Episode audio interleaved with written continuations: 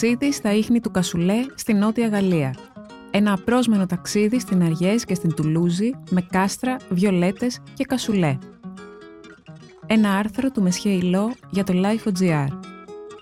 Εκφώνηση Μαρία Δουρκοπούλου. Για να μας ακούτε, ακολουθήστε τη σειρά ηχητικά άρθρα στα Apple Podcast, στο Spotify και στα Google Podcast. Είναι τα podcast της Lifeo.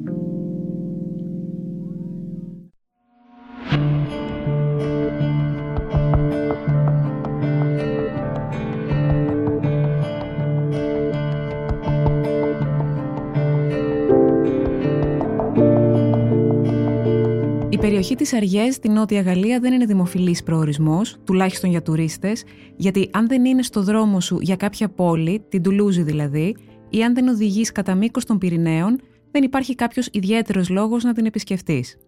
Βαθιά επαρχία, αραιοκατοικημένη, χωρίς πολλούς επισκέπτες, παρότι είναι καταπράσινη χειμώνα καλοκαίρι, με πυκνά δάση και όμορφα χωριά που είναι χτισμένα στους πρόποδες των Πυρηναίων, πάνω στο ποτάμι σε όλο το μήκος του ποταμού Αριές από όπου έχει πάρει το όνομά της η περιοχή. Βρεθήκαμε εκεί καλεσμένοι φίλων που έχουν ένα υπέροχο αγροτόσπιτο στην εξοχή του Σεν Ζηρών με σκοπό να μείνουμε μόνο ένα βράδυ. Μείναμε τρεις μέρες όμως και αν είχαμε χρόνο θα μπορούσαμε να μείνουμε πολύ περισσότερο. Από το Σεν Ζηρών η Τουλούζη είναι περίπου 100 χιλιόμετρα και στη διαδρομή έχει ένα σωρό πράγματα να δεις. Εκτός από το τοπίο που θυμίζει αρκετά τα ορεινά σημεία της Τοσκάνης, με χωράφια με ηλίανθους και καλαμπόκια και δρόμους που διασχίζουν δάση και ποτάμια, υπάρχει μια σειρά από μικρές πόλεις που σε μεταφέρουν σε άλλες εποχές, όπως η Μιρεπουά, που είναι ολόκληρη σαν σκηνικό μεσαιωνικής ταινίας. Η σκεπαστή αγορά της στο κέντρο της πόλης είναι κυριολεκτικά μνημείο περιτριγυρισμένη από ξύλινα δίβατα σπίτια του 13ου και του 15ου αιώνα, με τον πάνω όροφο να προεξέχει, φτιαγμένα έτσι ώστε να σχηματίζουν στοά περιμετρικά της πλατείας.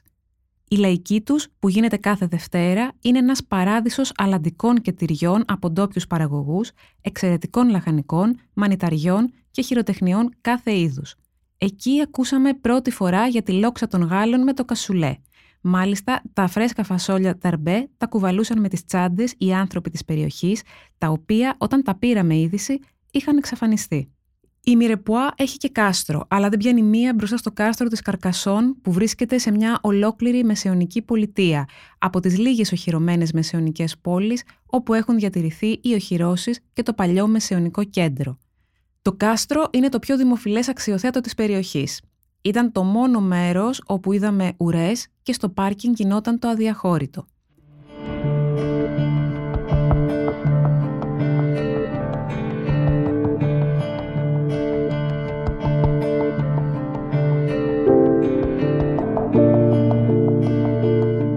Η Τουλούζη είναι μεγάλη πόλη, η τέταρτη μεγαλύτερη της Γαλλίας και το μεγαλύτερο κέντρο δορυφορικής τεχνολογίας και αστροναυτικής βιομηχανίας της Ευρώπης παρόλο που δεν την είχαμε στο πρόγραμμα και πήγαμε επειδή ήταν η μόνη κοντινή πόλη στο Σενζιρόν, ήταν πολύ πιο ενδιαφέρουσα από ό,τι περιμέναμε.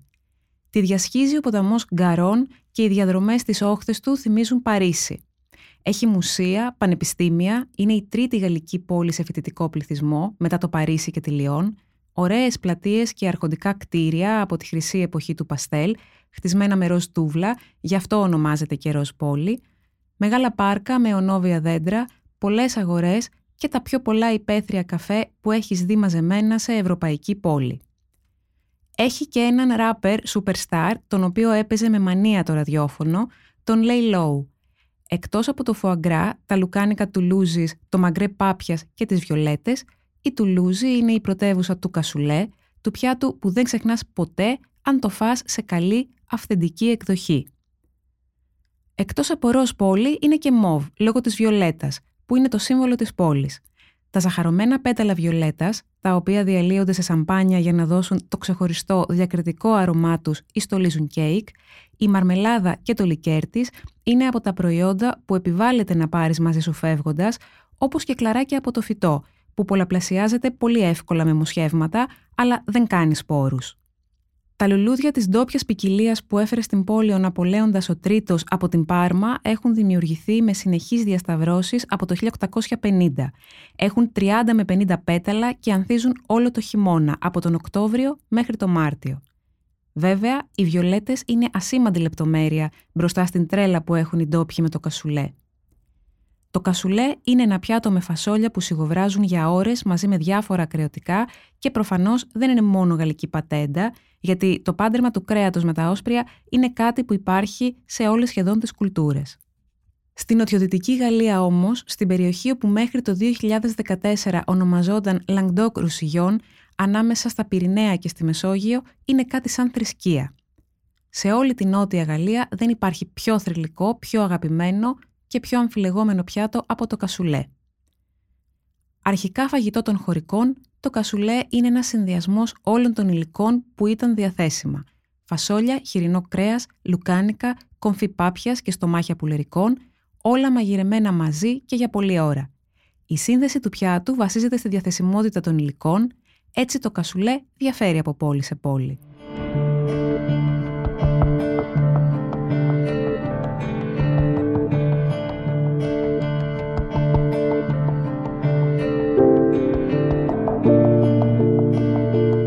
Στην Καρκασόν περιέχει αρνή υπέρδικα. Στην Καστελνονταρή φτιάχνεται με πάπια κομφή, χοιρινή ομοπλάτη, λωρίδες από το δέρμα του χείρου, χειρομέρι και λουκάνικο.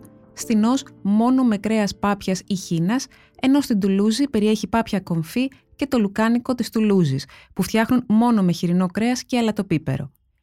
Κάποιοι χρησιμοποιούν τρίματα ψωμιού για να κάνει κρούστα, άλλοι τα μισούν και θέλουν το φαγητό να κάνει τη δική του κρούστα, γι' αυτό τη σπάνε και το ψήνουν ξανά, επαναλαμβάνοντας τη διαδικασία 7 φορές μέχρι η επιφάνεια να γίνει τραγανή.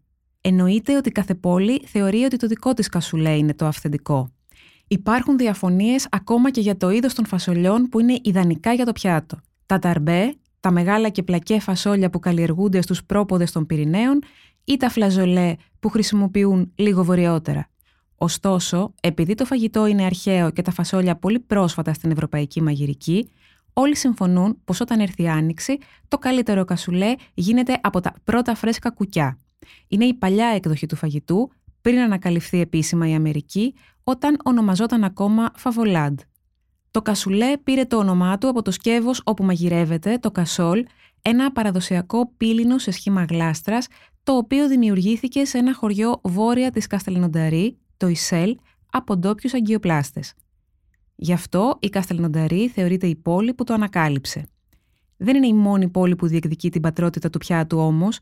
Οι Καρκασόν και οι Τουλούζοι ισχυρίζονται επίσης ότι το επινόησαν, ωστόσο οι Ρωμαίοι της Ναρμπόν έφτιαχναν ένα βραστό με αρνί και κουκιά από την εποχή που κατέλαβαν τη Γαλατεία, ενώ το κασουλέ, όπως περίπου το γνωρίζουμε σήμερα, πρωτοφτιάχτηκε τον Μεσαίωνα πάλι με κουκιά, γιατί τα φασόλια έφτασαν στην Ευρώπη τον 16ο αιώνα μετά την ανακάλυψη της Αμερικής. Όσο για την Καστελνονταρή, ο θρύλος λέει ότι η πόλη σώθηκε χάρη στο κασουλέ που έδωσε τόση δύναμη στους στρατιώτες που κυνήγησαν τους Άγγλους μέχρι τη Μάνχη. Έτσι, το κασουλέ έγινε ένα πιάτο θρύλος. Το φασόλι το έφερε στην Ευρώπη ο Κολόμβος, αλλά στην Νότια Γαλλία το έφερε η βασίλισσα Εκατερίνη των Μεδίκων, η μελλοντική σύζυγος του Ερίκου του Δεύτερου. Όταν έφτασε στη Μασαλία το 1533, κουβαλούσε στην τσάντα της ένα σακουλάκι με φασόλια που της το είχε δώσει ο αδελφός της ως γαμήλιο δώρο. Ωστόσο, αυτός που αναγνωρίζεται ως ο άνθρωπος που έφερε τα φασόλια στην πόλη του από την Ισπανία είναι ο επίσκοπος της Τάρμπ, ο οποίος τα καλλιέργησε στον κήπο του τον 17ο αιώνα και στη συνέχεια τα έδωσε στους αγρότες της Τάρμπ μαζί με τις ευλογίες του. Τα φασόλια, που ονομάστηκαν ταρμπέ, ευδοκίμησαν στους πρόποδες των Πυρηναίων και τα μυστικά της καλλιέργειάς τους πέρασαν από γενιά σε γενιά.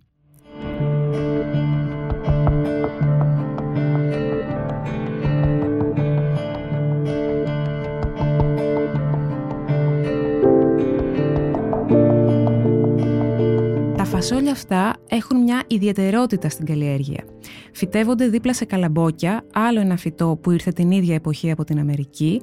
Έτσι, τα αναρριχόμενα βλαστάρια της φασολιάς, που μπορεί να φτάσουν και τα 2,5 μέτρα, τυλίγονται γύρω από τους κορμούς των καλαμποκιών για να στηριχτούν. Είναι μια πολύ ξεχωριστή περίπτωση συμβίωσης, γιατί το καλαμπόκι προσφέρει τον κορμό του και η φασολιά εμπλουτίζει το χώμα με άζωτο. Τα φασόλια μαζεύονται με το χέρι, επειδή είναι μπλεγμένα με τα κοτσάνια των καλαμποκιών και συνεχίζουν να ανθίζουν όλη τη σεζόν, από το Μάιο μέχρι το φθινόπωρο. Η συγκομιδή τους γίνεται τον Αύγουστο και το Σεπτέμβριο, όταν είναι ακόμα χλωρά και πολλούνται φρέσκα ή μένουν πάνω στο κλαδί για να ξεραθούν, οπότε μαζεύονται τον Οκτώβριο, έτοιμα για το κασουλέ. Στη Γαλλία το κασουλέ θεωρείται τόσο σοβαρή υπόθεση που υπάρχει αδελφότητα του κασουλέ, στα αλήθεια, η Grande Confrérie du Cassoulet, η οποία υπερασπίζεται τη δόξα και την ποιότητα του κασουλέ στην Καστελνονταρή με δοκιμές γευσηγνωσίας των κασουλέ που φτιάχνουν οι ντόπιοι σεφ. Οι υπότες της όλων των φυλών είναι ντυμένοι με στολές στα χρώματα του καφέ και του κίτρινου που συμβολίζουν το σκεύος και τα φασόλια και κονικά καπέλα στο σχήμα του κασόλ με τα οποία παρελάβουν στο ετήσιο φεστιβάλ Κασουλέ, όπου γίνεται και ένας διαγωνισμός με πολύ σκληρό ανταγωνισμό. Υπάρχει και ακαδημία, η Ακαδημία Universelle du Cassoulet, τα μέλη της οποίας προωθούν το κασουλέ και τη σημαντική πολιτιστική κληρονομιά του. Ιδανικά, το κασουλέ ψήνεται σε ξυλόφουρνο ή τζάκι σε χαμηλή θερμοκρασία για πολλές ώρες, μέχρι τα φασόλια να αρχίσουν να διαλύονται και όλο το λίπος και τα αρώματα του κρέατος να ενσωματωθούν στο άμυλό τους. Αφού σιγοψηθεί αρκετές ώρες, στο τέλος το φαγητό περνάει και από το γκριλ. Το να αναζητάς το τέλειο αυθεντικό κασουλέ στην περιοχή της Τουλούζης και να ρωτάς έναν ντόπιο να σου προτείνει μαγαζί, είναι σαν να ρωτάς κάποιον στην Αθήνα που θα φας το καλύτερο σουβλάκι. Είναι σχεδόν αδύνατο να έχεις μια αξιόπιστη πρόταση.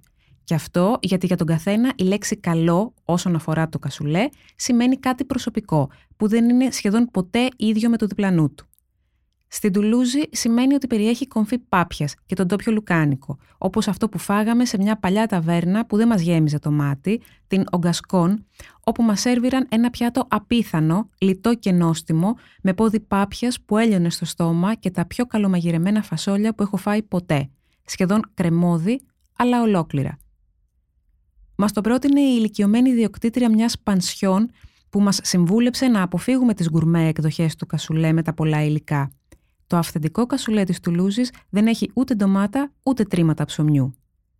Όσο για το κομφί πάπιας, το οποίο πωλείται έτοιμο σε πλαστική ή γυάλινη συσκευασία σε όλα τα τελικατέσεν της Νότιας Γαλλίας, είναι πόδι πάπιας που έχει σιγοβράσει για ώρες μέσα στο λίπος της, όπου και διατηρείται για μήνες, όπως το σύγκλινο. Το προσθέτουν στο κασουλέ μαζί με το λουκάνικο όταν τα φασόλια είναι έτοιμα, βρασμένα και τα ψήνουν μαζί μέχρι να γίνει τραγανή η πέτσα της πάπιας και να δημιουργηθεί κρούστα στο φαγητό. Ήταν ένα άρθρο του Μεσχέιλο για το Life.gr. Τα podcast της Life ανανεώνονται καθημερινά και τα ακούτε μέσα από το Life.gr ή τις εφαρμογές της Apple, του Spotify ή της Google. Κάντε subscribe πατώντας πάνω στα αντίστοιχα εικονίδια για να μην χάνετε κανένα επεισόδιο.